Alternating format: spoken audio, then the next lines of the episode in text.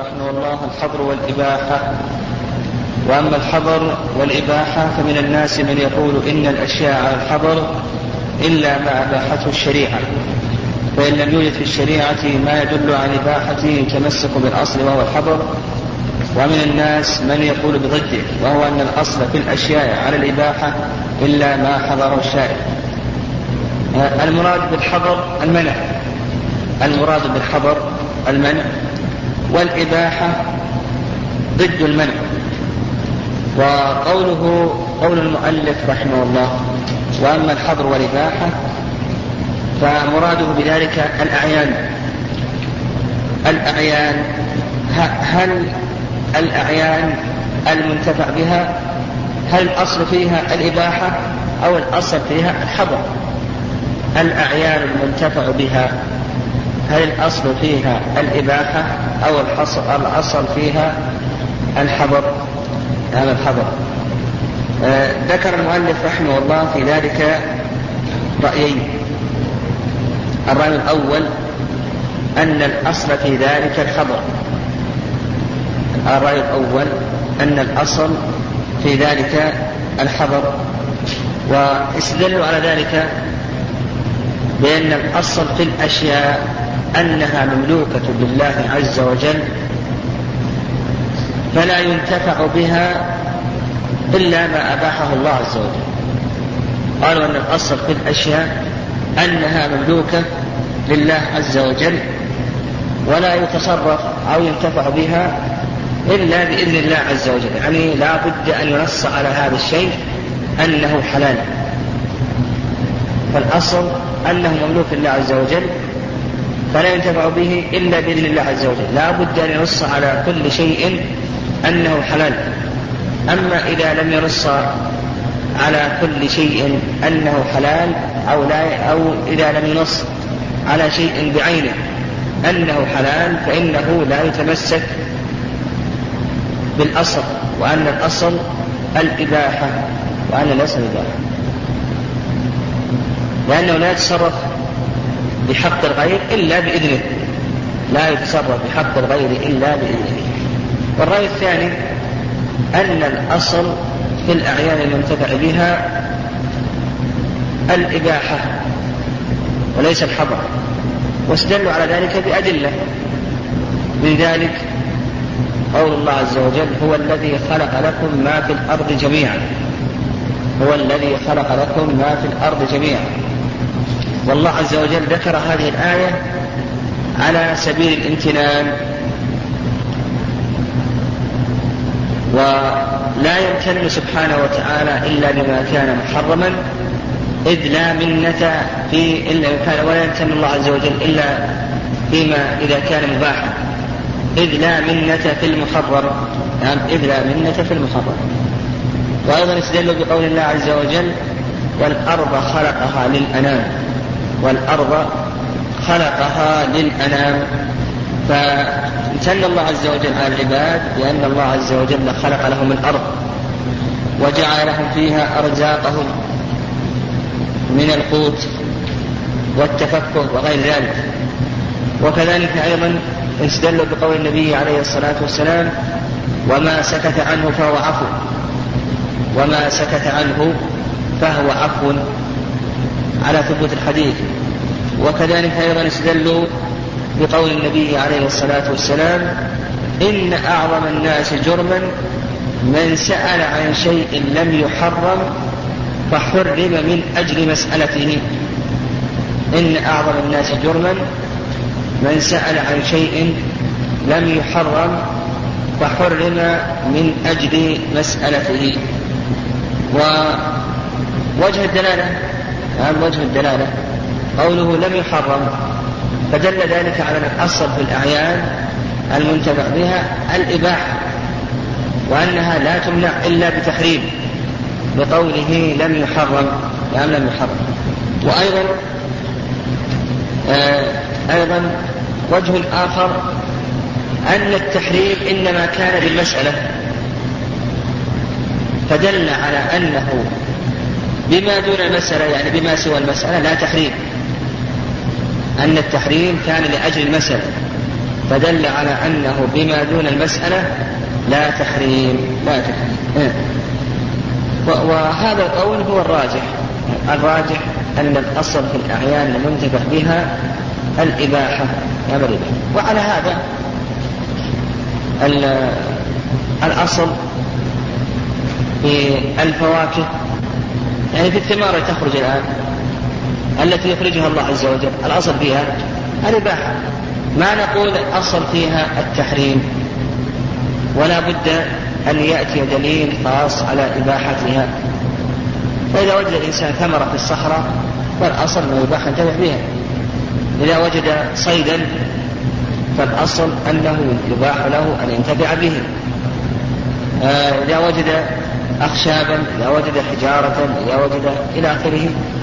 هذه الأشياء يعني ما في هذه الأرض من الجمادات أو من الأشياء النامية أو من الحيوانات أو غير ذلك، الأصل في ذلك أنها مباحة للإنسان. هذا الأصل، هذا المراد هو بقول يعني الأشياء يعني الأعيان المنتفع بها. لكن يخرج من هذا الأصل ما كان ضارا، نعم يخرج من هذا الأصل ما كان ضارا. فإذا ثبت أن الشيء أو أن هذا الشيء ضارا فإنه يكون مستثنى من هذا الأصل، بقول الله عز وجل ولا تلقوا بأيديكم إلى التهلكة، وأيضا قول الله عز وجل ولا تقتلوا أنفسكم إن الله كان بكم رحيما، ولا تقتلوا أنفسكم إن الله كان بكم رحيما، وأيضا قول النبي صلى الله عليه وسلم لا ضرر ولا ضرر. وهذا كما ذكرت الأصل في الأحيان المنتفع بها، لكن فيما يتعلق بالأشياء الأخرى فإن لها أحكام أخرى. فالعبادات الأصل فيها الحظر والمنع، العقود بين الناس والشروط في العقود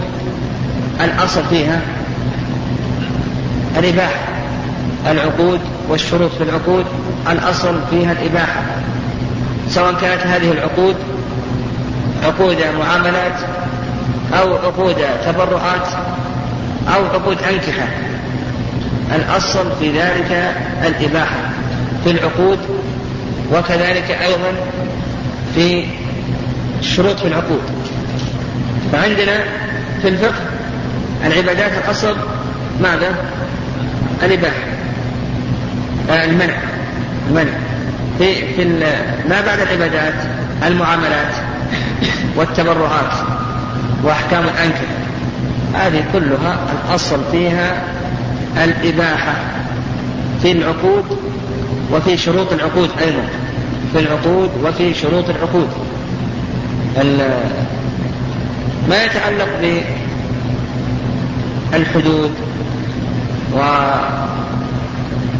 والقصاص ونحو ذلك، الأصل في ذلك حرمة دم المسلم وحرمة ماله وحرمة عرضه، الأصل حرمة ماله وحرمة عرضه وحرمة دمه. طيب ما يتعلق بالفروج الأصل الحرمة. ما يتعلق باللحوم الأصل في ذلك الحرمة، يعني لو أن الإنسان اشتبه عليه امرأتان والأصل في النكاح الحل، لأن الله عز وجل أباح النكاح، فانكحوا ما طاب لكم من النساء، وأيضا قال الله عز وجل لما ذكر المحرمات وأحل لكم ما وراء ذلك. لكن لو اشتبه عنده امرأتان، اشتبهت أخته بأجنبيات، فنقول الأصل في ذلك الحرمة، لأن يعني الأصل في الفروج التحريم، فلا يقع الإنسان الفرج حتى يعلم أنه حلال. أيضا الأصل في اللحوم الحرمة، فإذا اشتبهت المذكات الميتة على وجه لا يتبين، فالأصل أن تناول الأصل أنه يمتنع الإنسان، الأصل أنه يمتنع الإنسان.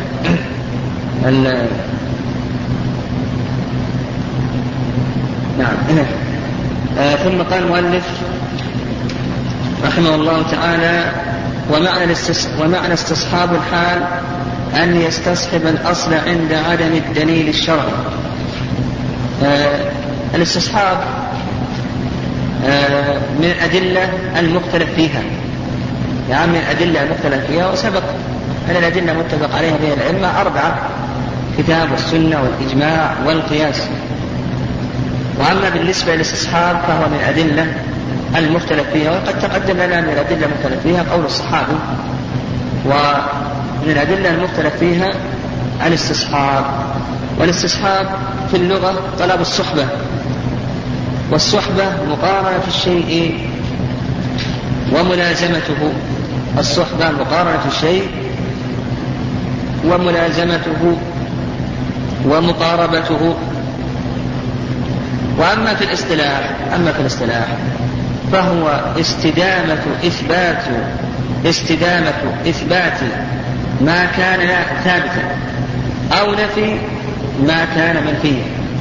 نقول في الاصطلاح استدامة إثبات ما كان ثابتا أو نفي ما كان منفيا والاستصحاب هذا يسمى في البراءة الأصلية، يعني يطلق عليه البراءة الأصلية. وهناك تعريف آخر غير التعريف السابق، وهو الحكم بثبوت أمر في الزمان الثاني بناء على ثبوته في الزمان الأول لفقدان ما يصلح للتغيير. نقول الحكم بثبوت أمر في الزمان الثاني بناء على ثبوته في الزمان الأول لفقدان ما يصلح للتغيير والاستصحاب هذا ينقسم إلى أقسام. القسم الأول استصحاب البراءة الأصلية أو استصحاب دليل العقل أو استصحاب العدم الأصلي. نقول القسم الأول استصحاب البراءة الأصلية أو استصحاب دليل العقل أو استصحاب العدم الأصلي وهذا حج عند جماهير أهل العلم، استصحاب البراءة الأصلية أو استصحاب دليل العقل أو استصحاب العدم الأصلي. هذا العدم الأصلي والقاعدة في ذلك أن الأصل البقاء على الأصل، فيما لم يعلم ثبوته وانتفاؤه بالشرع، والدين على ذلك، الدين على استصحاب البراءة الأصلية أو استصحاب دين العقل أو العدم الأصلي حجة قول الله عز وجل لما حرم الربا: فمن جاءه موعظة من ربه فانتهى فله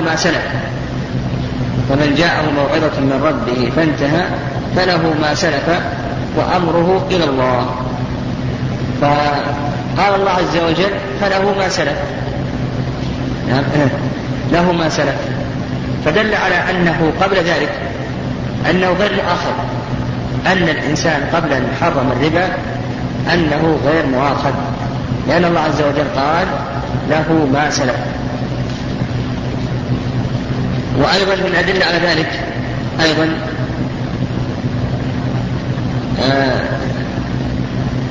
قول الله عز وجل وأن تجمعوا بين الأختين إلا ما قد سلف. وبالآية الأولى دلت على أن ما اكتسب من الربا قبل التحريم أنه ماذا؟ أنه حلال، لأنه متعلق بالبراءة الأصلية، يعني أنه حلال لأنه قبل التحريم فهو على البراءة الأصلية. وأيضا قول الله عز وجل وأن تجمعوا بين الأختين إلا ما قد سلف هذا يدل على أن الجمع بين أختين قبل التحريم أنه ماذا؟ أنه حلال، وأن الإنسان لا يلام على ذلك، لا يلام على ذلك، لأنه لأن البراءة الأصلية تدل على الإباحة، تدل على الإباحة. هذا القسم الأول، القسم الأول استصحاب بين العقد أو عدم الأصلي أو البراءة الأصلية. القسم الثاني، القسم الثاني استصحاب دليل الشرع. القسم الثاني استصحاب دليل الشرع، واستصحاب دليل الشرع هذا ينقسم إلى قسمين. القسم الأول استصحاب عموم النص حتى يرد المخصص، نقول استصحاب عموم النص حتى يرد المخصص، وهذا بالاتفاق على أنه حجة، فإذا ورد عند المجتهد دليل عام فالأصل أنه يستصحب عمومه، الأصل أنه يستصحب عموم النص حتى يرد المخصص. مثل أيضا استصحاب دليل الإطلاق، دليل الإطلاق حتى يرد المقيد، حتى يرد المقيد. والثاني استصحاب العمل بالنص حتى يرد الناسخ، استصحاب العمل بالنص حتى يرد الناسخ. فنقول استصحاب دليل الشرع هذا ينقسم إلى قسمين، استصحاب العموم أو الإطلاق، العمل حتى يرد الناسخ، وهذا بالاتفاق على أنه حجة.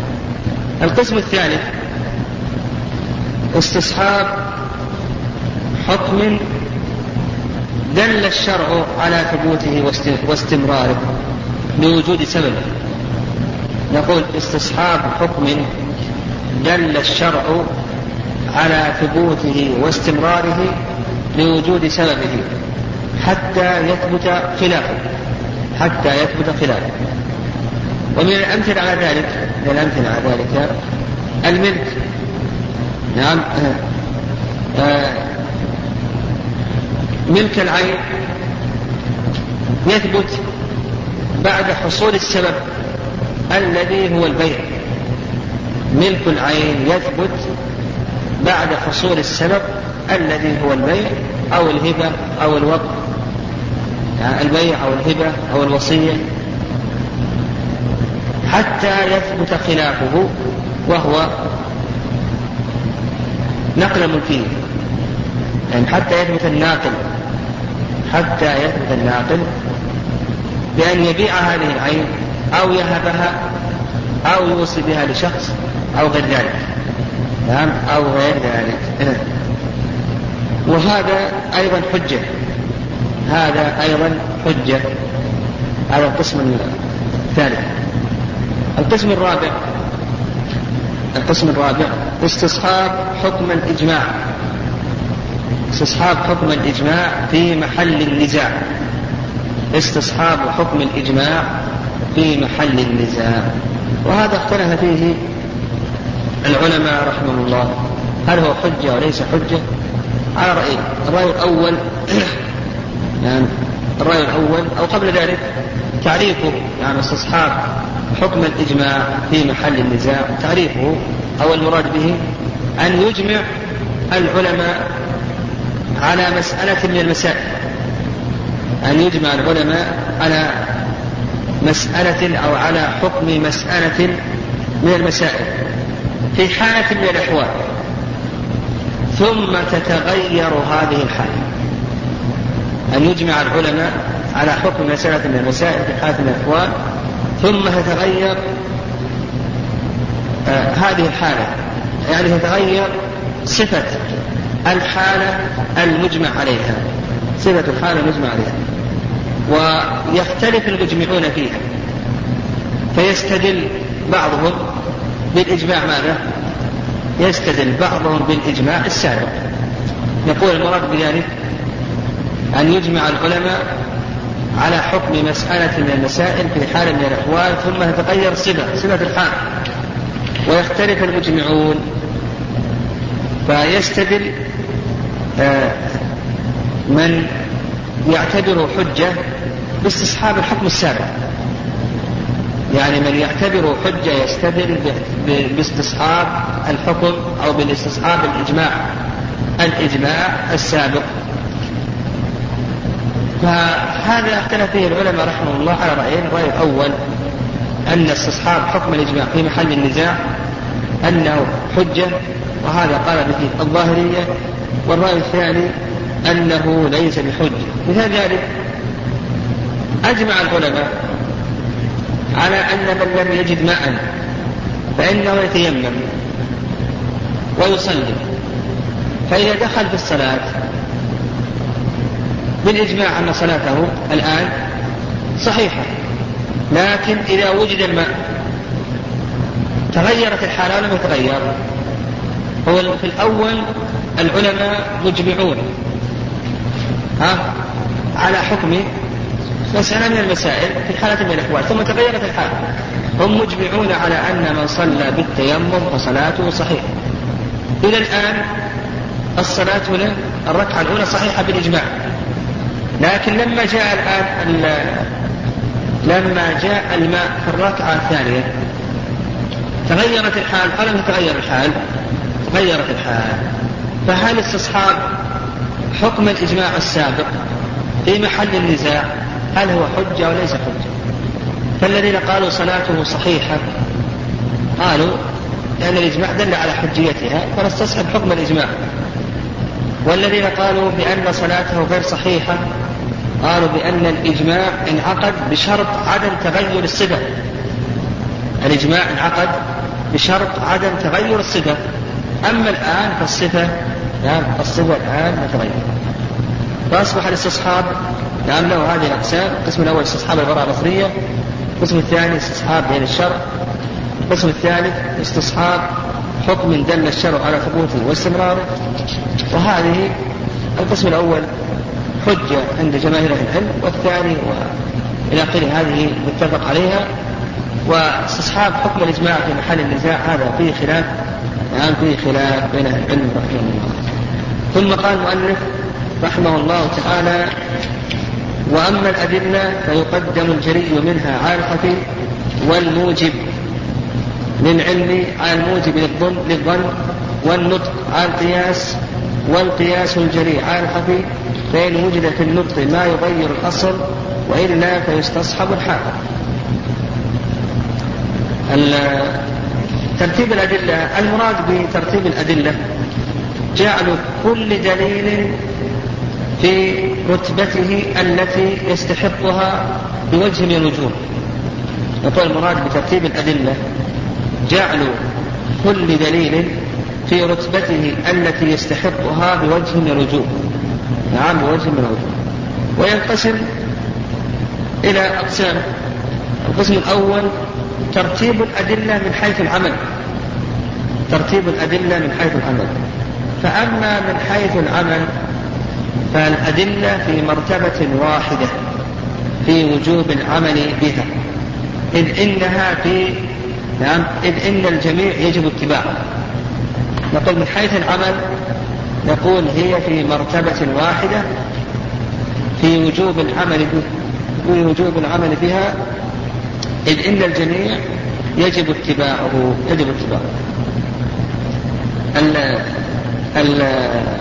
القسم الثاني ترتيبها من حيث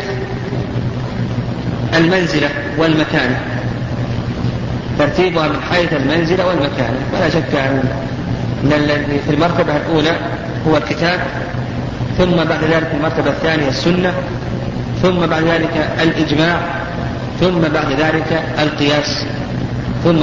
القياس، طيب ترتيبها من حيث النظر والاستدلال. إذا أراد الإنسان يستدل يبدأ بأي شيء؟ بالإجماع، ليس بالإجماع، بالكتاب، يبدأ بالكتاب. وبعض العلماء يرى أنه يبدأ بالإجماع، لأن الكتاب وإن كان ثبوته قطعي لكن الاستدلال به قد يدخله الاحتمال، فنقول يبدأ بالكتاب، ثم بعد ذلك السنة، ثم بعد ذلك الإجماع، ثم بعد ذلك القياس. وقوله وأما الأدلة، الأدلة جمع دليل، والمراد به هنا ما يثبت به الحكم الشرعي، الدليل الذي يثبت به الحكم الشرعي. وأما الأدلة، الأدلة جمع دليل، والمراد به هنا ما يثبت به الحكم الشرعي من الكتاب والسنة والإجماع والقياس.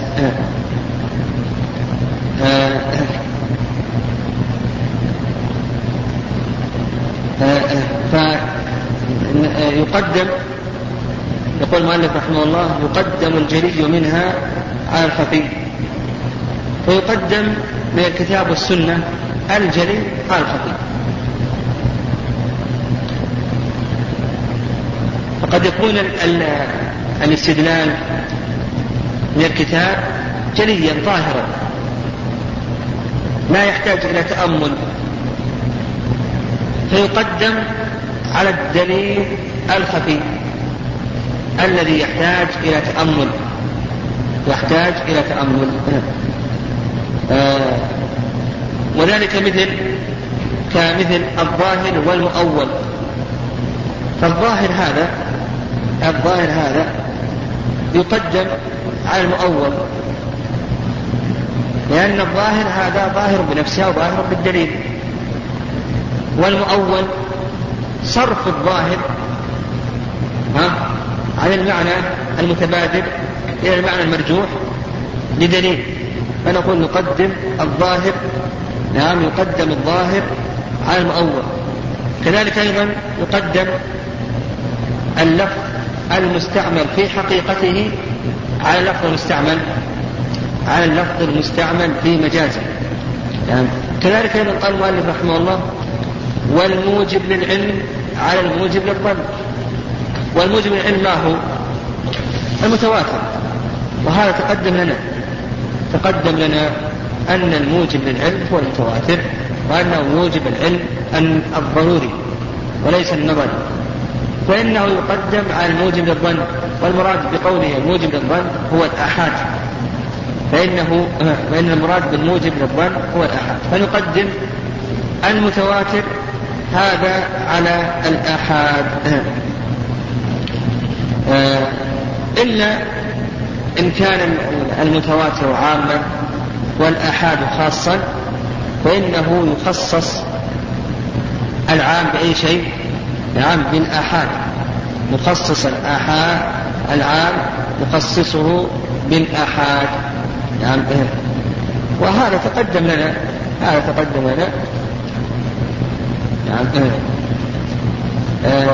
وهذا كقول الله عز وجل: يوصيكم الله في أولادكم. أولاد هذه عامة. وقول النبي عليه الصلاة والسلام: لا يرث المسلم الكافر ولا الكافر المسلم، هذا خاص. قال: ويقدم النطق على القياس. المراد بالنطق هو الكتاب أو السنة، فإن يقدم قول الله عز وجل وقول رسوله صلى الله عليه وسلم على القياس، إلا إن كان نص عاما فإنه يخص بالقياس كما تقدم لنا. كما تقدم لنا أن القياس من المخصصات. قال: ويقدم القياس الجلي على القياس الخفي. وتقدم لنا ما هو القياس الجلي وما هو القياس الخفي. قدم القياس الجلي والقياس الخفي. ما هو القياس الجلي؟ زين، تكون العلة منصوص عليها أو مجمعا عليها، أو قطع فيه بنفي فارغ، يعني قطع فيه بنفي فارغ، أو تكون العلة منصوصا عليها، أو تكون العلة مجمعا عليها. هذا يسمى، نسميه بالقياس الجلي، فهذا نقدمه على القياس الخفي. والقياس الخفي هو الذي لم يقطع بنفي الفارق، ولم تكن العلة منصوصا عليها، ولم تكن العلة مجمعا عليها. وهذا سبق أن مثلنا له، يعني مثلنا للإجماع القياس الجلي والقياس الخفي. فالقياس الجلي كما تقدم إحراق مال يتيم مع أكله، والقياس الخفي كما تقدم قياس الذرع البر في جرائم الربا. وقال مصنف: فإن وجد في النطق ما يغير الأصل وإلا فيستصحب الحال. تقدم لنا الكلام عليه قريبا ما يتعلق باستصحاب الحال، يعني يقول إذا وجد في النطق ما يغير الأصل وإلا فيستصحب الحال، يعني استصحب البراءة الأصلية أو دليل العقل أو العدم الأصلي وهذا تقدم الكلام عليه. نعم، تقدم على الكلام عليه قليلا.